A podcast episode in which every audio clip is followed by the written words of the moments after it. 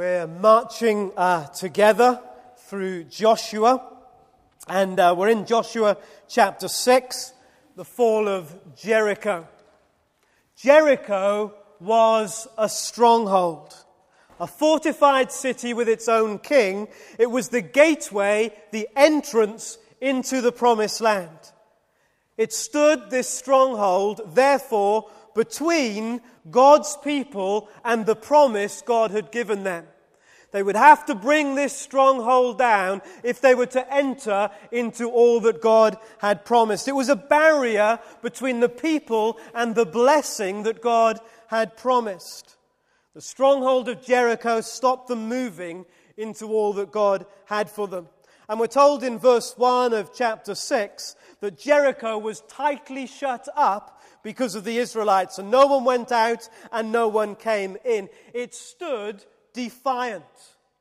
It was defiant in its disobedience. Remember, a, a, few weeks ago we talked about how wicked this city had become. The abuse in this city uh, had reached extreme proportion. We wouldn't read about the depths of its depravity even in our newspapers today.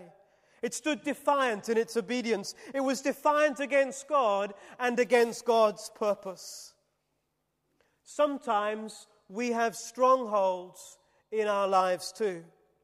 Areas of our lives that stand defiant against God and His purpose. A stronghold in our lives that must come down if we're going to enter fully into what God has promised a stronghold that must be defeated if we are going to fully know God's blessing in our lives. In order for the Israelites to enter the land, all the strongholds would need to come down. Jericho was the first and most significant, but one of many. And if you want to fully enter into God's promise in your life, all the strongholds will have to come down. So, what are yours? What are the strongholds in your life? What things are in your life that stand between you and what God has promised? What things in your life prevent you from receiving everything that God wants to give you? Maybe a personality trait, a temper or anger, an insecurity, a failure, a disappointment, a regret a hidden sin, a wrong relationship, a long standing bitterness, a painful memory, an overbearing worry, an uncontrollable anxiety. It might be the way you think about yourself. It might be something you won't let go of or give up. It might be something you hold on to that you know you shouldn't. It might be something you haven't yet grabbed that you know you should. Whatever it is, its existence in your life and mine stops us moving further into God's promise. That's what strongholds do. A stronghold stops you moving further into God's promise. Unless the walls of Jericho fell, they would have gone no further. And unless the walls of our strongholds fall, that are probably just as tightly shut as Jericho was, that are probably in their own way just as defiant against God as Jericho was. Unless the walls of our strongholds collapse, we'll go no further into God's promise. Do you want everything God has for you? If there is a land flowing with milk and honey that God has prepared for you, do you want to go there? I don't mean heaven, I mean here on earth. If there is this place of blessing and purpose that God has planned for you, do you want to go there? And if you do, it's probably time some strongholds fall to help you move closer to God's promise in your life. And as the people of God camped on the plains of Gilgal, they would have looked up and seen this mighty city. And it was for them the first stronghold that needed to fall. Where are you sitting today? And as you look up, what stronghold do you see, the next one on the horizon that must fall if you're to go further into God's purpose in your life?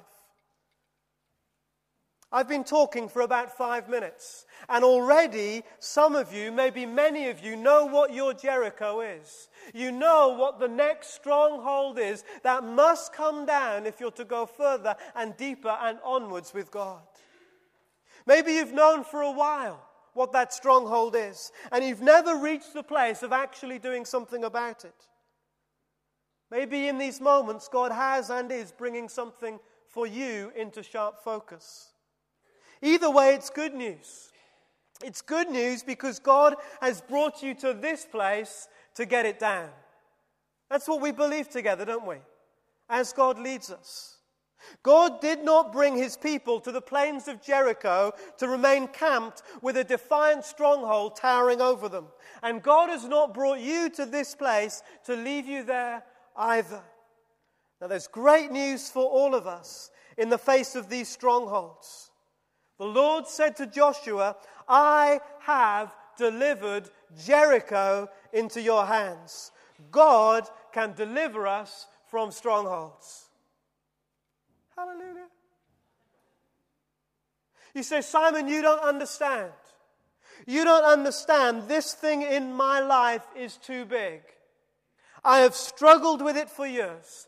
I have fought against it. I've wrestled with it. I've tried to ignore it. I've sought all kinds of advice about it. I'm totally worn out by it. To me, it's impenetrable. I'm beaten.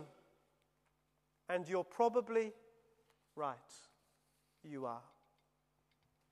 And that's a really hard place for you to be today. And as the community of God's people, it's a hard place for us to recognize that as individuals and as a community, there are still things in our lives where we're beaten. And we feel our own pain of that, and we hear and feel one another's pain in that. In those areas of our lives where we feel defeated and crushed. But, and it is a big but, where you are beaten, our God can win. And where you have failed, our God can succeed. God can bring your stronghold down. The city of Jericho was one of the oldest cities in the world. In some places, its walls were 20 feet high and 20 feet thick. Soldiers standing guard on the top of these walls could see for miles around. It was a symbol of military power and strength. The Canaanites regarded their city of Jericho as utterly invincible. For a nomadic tribe that the Israelites were, who had spent 40 years living in tents, there could be no more hope of victory than the hope you might feel over the strongholds that stand tall in your life today. But God brought it down. Walls that had stood for centuries collapsed. Maybe there are things that have stood in your life for time immemorial. God can bring them down. Sometimes I have the joy of ministering to uh, people and see God bringing strongholds down in, uh, uh in, in their lives. Strongholds that have held people for years, for decades. Things that have begun in the earliest days of their lives, but God can bring them down. Sometimes things that have affected whole families, even a family line. God brings strongholds down. God can do in your life what He did to Jericho. And it's obvious, I know, but just to make sure we don't miss it, it was God who brought this stronghold down, and not anybody else. It's obvious, but hear the full force of these verses for a moment, and it'll be a useful recap for when you study uh, this chapter in your small groups, or at least talk a little uh, about it. I have delivered Jericho, says the Lord. Even before it happened, when God says something, you can be so confident about it that even before it's actually taken place, you can say that it's true because God never tells a lie. God never fails to keep his promise. This was something God was going to do. And then God did it using such a ridiculous method that it could only possibly be God who brought it about. At the heart of their attack formation was a procession, employing the most well known wartime strategy trumpet blowing. The armed guard marched ahead, but at the center of this procession were the priests who blew their trumpets. All this time, the trumpets were sounding. The priests were responsible for the worship of God. The trumpets that they used would have been the instruments that they used in their worship. This was the worship band doing an extra bit of curricular activity out on the battlefield. Normally, before a battle, you are, through propaganda, promoting your own strength. In their worship, they promoted the strength of their God. And notice, too, that the ark was right in the middle. The ark, the symbol of God's presence. We might have expected them to have their latest whizzy weaponry gadget there in the middle of their procession to terrify the Canaanites. No, they didn't have one, but God was there in the middle. This was his battle, this was his doing. And then remember all the numbers seven. Seven days walking around. On the seventh day, go seven times. Seven priests blowing seven trumpets. Seven, the number of perfection. This was about what God was going to do in his perfectness, not about what man was going to do. It is God who brings strongholds down. And there's this lovely verse in the New Testament that comments on these stories. It says, For everything, well, the fuller text is, For everything that was written in the past, referring to the Old Testament, referring to these stories, everything that was written in the past was written to teach us. What do we learn from the story of Jericho? We learn that God can deliver us from strongholds. Everything was written to teach us. To teach us that even if the stronghold looks tall and powerful, that even if it's been there year after year, God Himself can bring it down. And the consequence of learning that for us is in the rest of that verse. So that you and me, having learned from the stories in the past, might have endurance and the encouragement of Scripture. Through those things, we might have hope in our lives. Maybe you'd come to church this morning and you have no hope. You've given up hope of these things ever being sorted. I want to say this story Jericho, uh, Joshua chapter 6, the fall of Jericho, is a story to give you hope. Doesn't matter how tightly shut or how towering, God brings strongholds down. But He seeks our cooperation. He wants to work with us in this journey of bringing strongholds down in our lives. And I want to suggest three ways this morning that God wants to work with you and with me to bring these strongholds down in our lives. We work with God to bring down strongholds in our lives, firstly, by being obedient even when it doesn't make sense. Even when it doesn't make sense. The Lord asked them to do something rather outrageous. You do not conquer cities with priests and trumpets. You know that, don't you? Feel for Joshua for a moment. He's a young leader. He's gone to God for the battle plan. God gives him the battle plan. It's his job to convince the people. Well, it's a bit like this, guys couple of trumpets, couple of priests, bit of a walk, seven days, long walk. And when you're really tired after the seventh day, after walking around, then the battle will go. A bit like this, boys.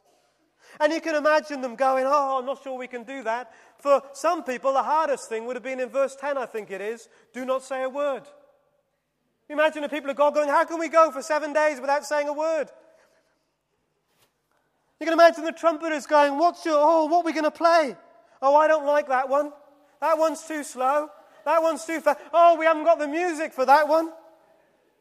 And someone at the back going, if they play Shine, Jesus, Shine one more time, I'll scream. Poor Joshua. So the first day, they head out, priests blasting away, Shine, Jesus, Shine. Oh, your goodness, man. Here we go. All the people of Canaan standing on the walls to see what ridiculous sight this is going on below. And they walk around the city. Not quite sure how big the city was at this stage.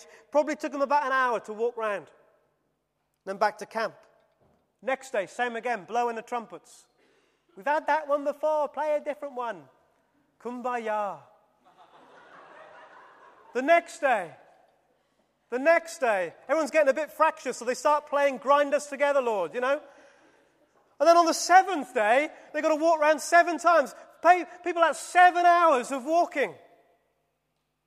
You imagine, oh no, my kids would be beside themselves by now. Just a little walk, boys and girls. Come on, off we go. We've been here before, Dad. I know, seven times. Here we go. Are we being sponsored? No. It's a bit muddy.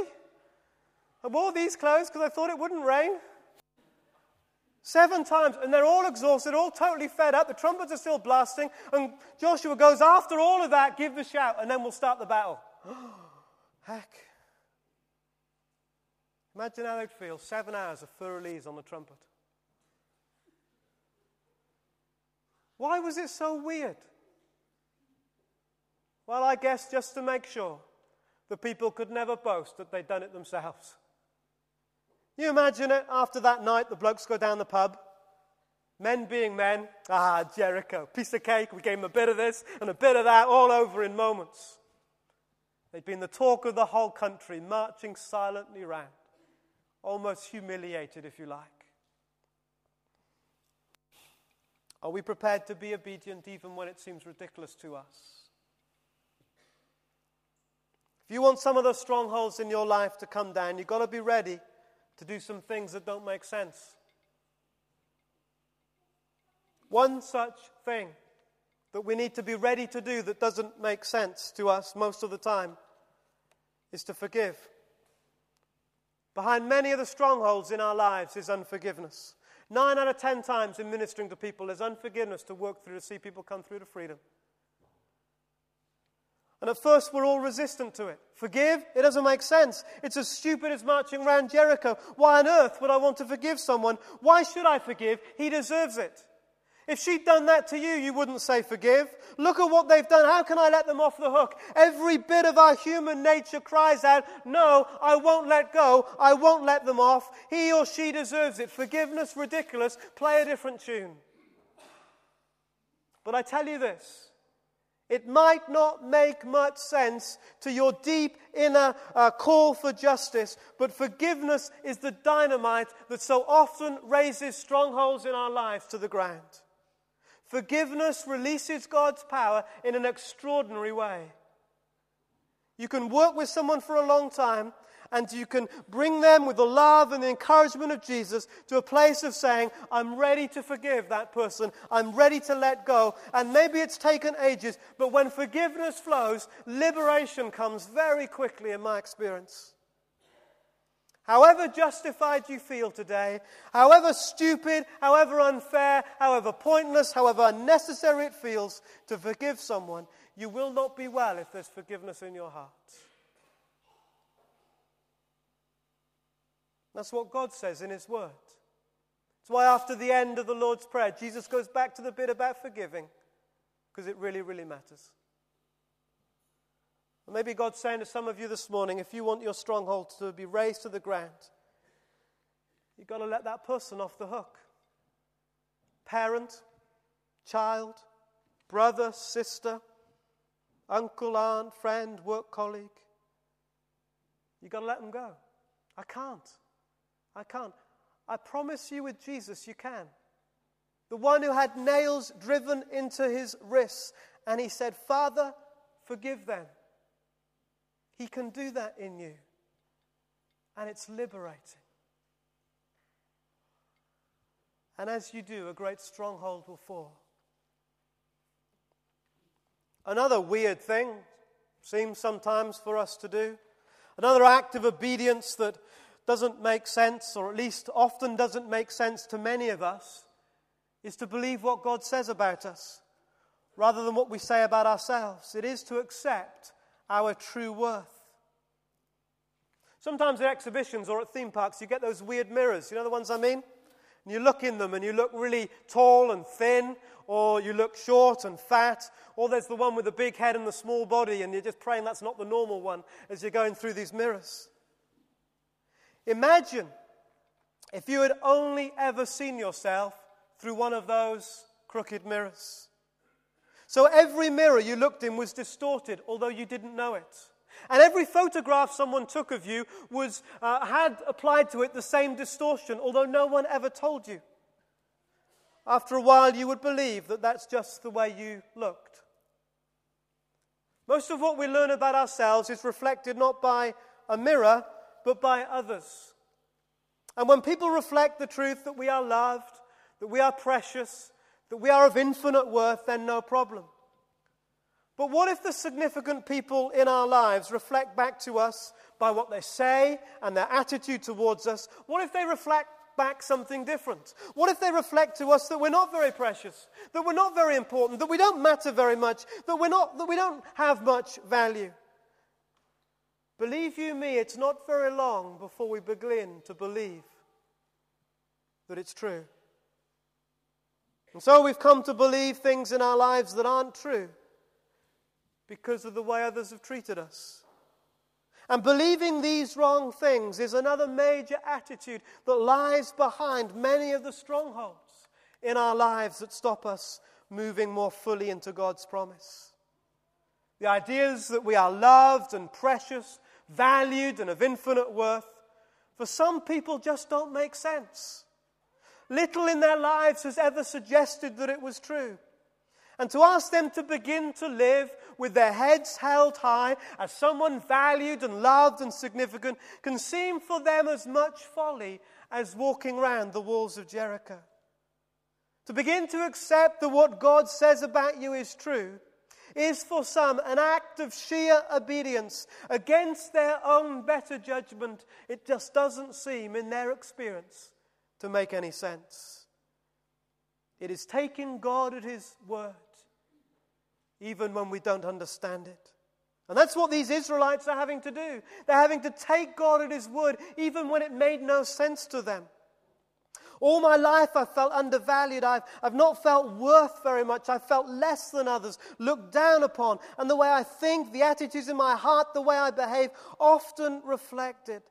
But now, I'm going, beginning with guts and determination to begin to believe what God says about me is true. I'm going to begin to accept that when Jesus died on the cross, it wasn't for everybody else, but it was because I am precious to Him. And I'm choosing to live in that truth. It might not make sense, but it begins as an act of obedience. In believing what God says, however absurd it feels and that act of obedience, believe you me again, is a very powerful beginning to see many of these strongholds in our lives fall to the ground. The people worked in cooperation with God then by being obedient even when it doesn't make sense. But secondly, they worked in cooperation with God by being open even about our, their weaknesses. We work by being open about our weaknesses. You see, normally when an enemy attacks, they stay well hidden. Firstly, for the element of surprise, but also in order that the enemy might think they are bigger and stronger than they actually are. But instead of that, these Israelites have to walk silently around the city in broad daylight, this crowd of unskilled nomadic people whose fiercest weapon was their trumpet. Now, up close and personal, the great wall of Jericho is towering over them. They could no longer ignore it. They could no longer act as if Jericho was not a problem. These walls are huge as they got up close. They could no longer act as if they could conquer this city by themselves. Their inability to do it for themselves was plain for them and for all to see. Their weakness was completely exposed. They could do nothing. There was no one out around this city wall to turn to accept God, no one to trust except his sovereign power.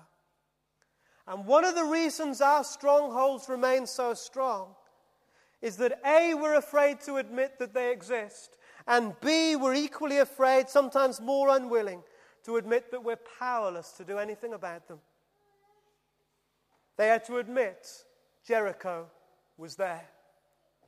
And they had to recognize that they were powerless to bring it down. And maybe that's the sober judgment that was settling upon them as they walked day after day around this city. But we're not good at admitting that we've got strongholds in our lives that have power over us. And we're even worse at admitting that our own ability to deal with them is simply not enough. Not only do we fool others, but we put a lot of effort sometimes into fooling ourselves. And the longer we keep these things hidden, the stronger their hold on us becomes. Sometimes people say to me, There's something I need to say. There's something I haven't told anybody. Maybe for several decades, maybe ever. And admitting it, even to me, in the privacy and the confidence of that moment, is a really hard thing to do.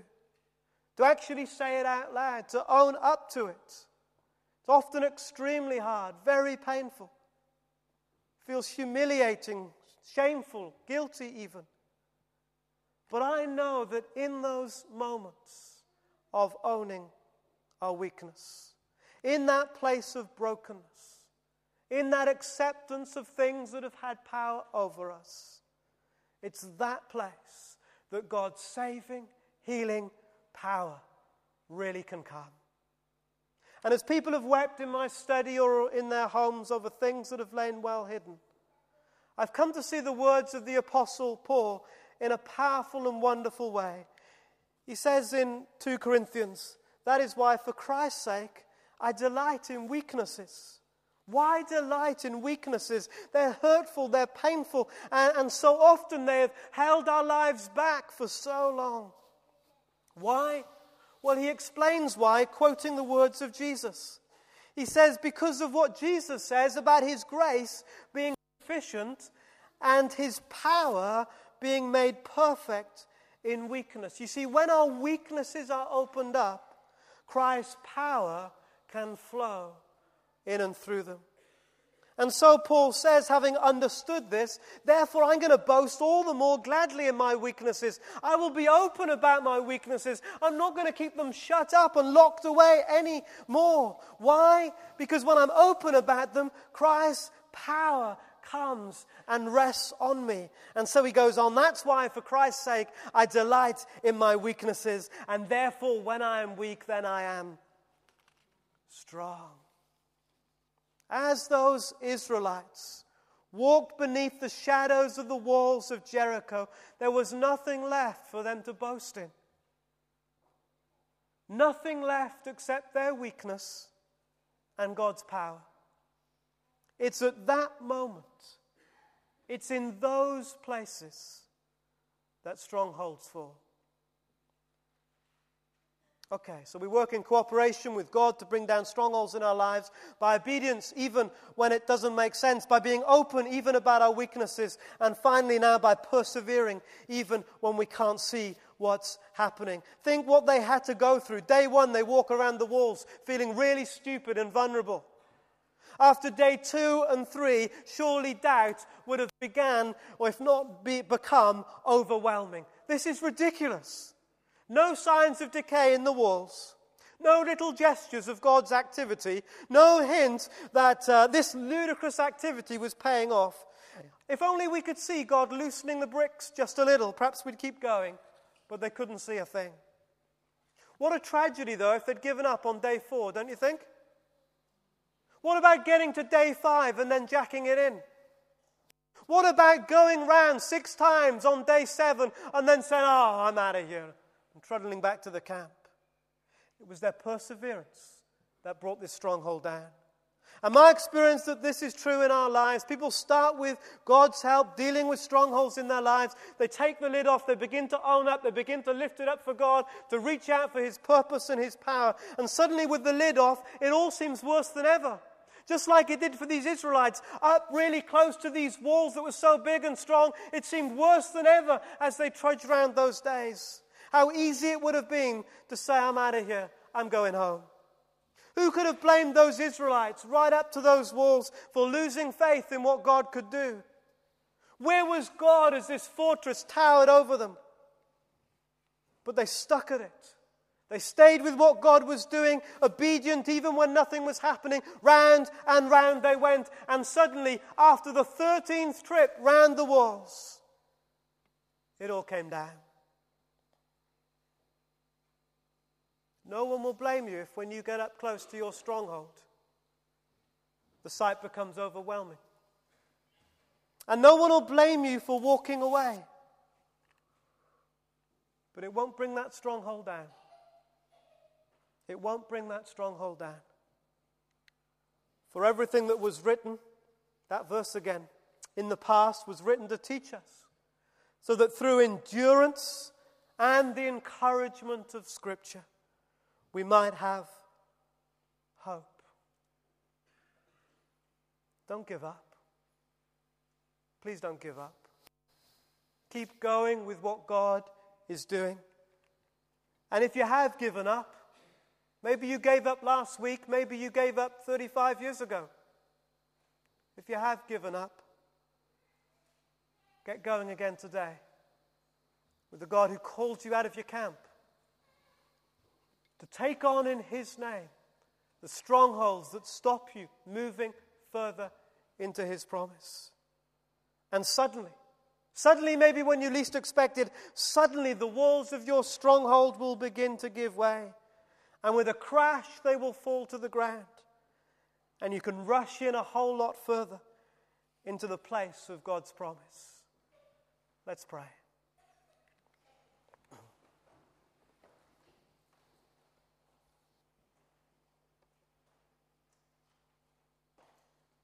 Maybe God's been speaking to you today. And you know that it's just time to say enough's enough. For too long, there's been this stronghold. Looked at it, danced around it, kept away from it, tried to deny it, spent energy avoiding it. But you know in your heart, today is the day to put a line in the sand and say, In the name of Jesus, I'm going to work with Him to bring this stronghold down. If God has been speaking to you today, and today's that day to say, in the name of Jesus, I want to stand against that stronghold. It's time for it to come down that I might move deeper into God's purpose. Then, with everybody's eyes closed, heads bowed, I'm going to ask you to stand. And in standing, you're simply saying, In Jesus' name, I'm going to stand beginning today against this stronghold. I'm going to walk around it trusting in God until it comes down. Would you stand? I'm not going to have some long, protracted moment, but if that's you, would you just stand? God bless you, those that are standing. Everybody else, eyes closed, head bowed. Let's honor one another. Those that aren't standing, they're either not standing because they're dealing with their strongholds or because they're not. So those of you who are standing can be totally at ease. Oh God, we pray for those who are standing now. And may their stand this morning simply mean that in Jesus' name they will stand against their stronghold. And we recognize that as we stand this morning, we don't know everything that that means, we don't know all that we'll need to do. But we're willing to work in cooperation with God to see it come down, to be obedient even when it doesn't make sense, to be open about its presence and our own weakness, but to keep going, to keep going until it falls, that we might work and walk more fully into God's promise.